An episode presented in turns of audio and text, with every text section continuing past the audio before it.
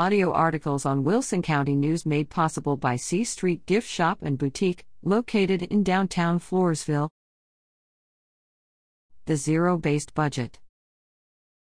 Dear Dave, I have a good job and make pretty good money, but I'm tired of always worrying about my finances and being strapped for cash at the end of the month. I've heard you talk about getting out of debt and living on a zero based budget, but what exactly is a zero based budget? Edward?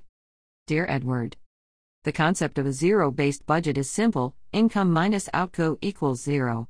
If you bring home $4,000 a month, you want everything you spend, save, give, and invest to equal $4,000. That way you know where every one of your dollars is going.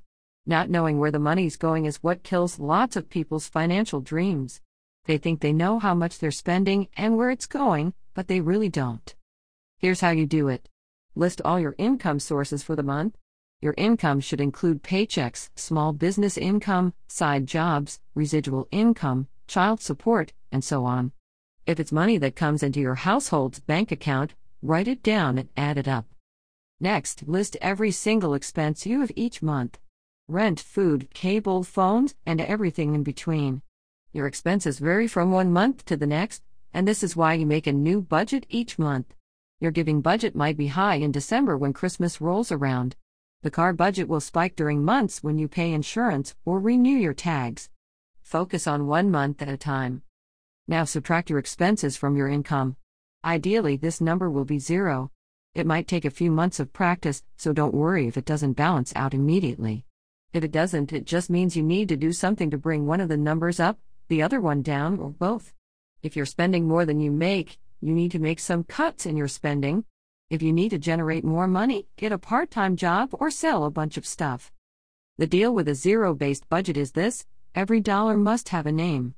That means every dollar has a designated job to do.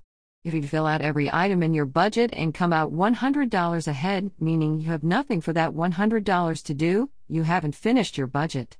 You have to find a job for that $100.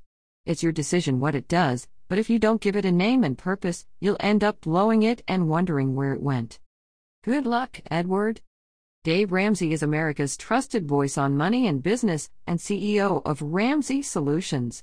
His best selling books are available for purchase at the Wilson County News Office. The Dave Ramsey Show is heard by more than 12 million listeners each week on 575 radio stations, including 550 KTSA/FM 107.1 and multiple digital platforms. Follow Dave on Twitter and at Dave Ramsey and on the web at daveramsey.com.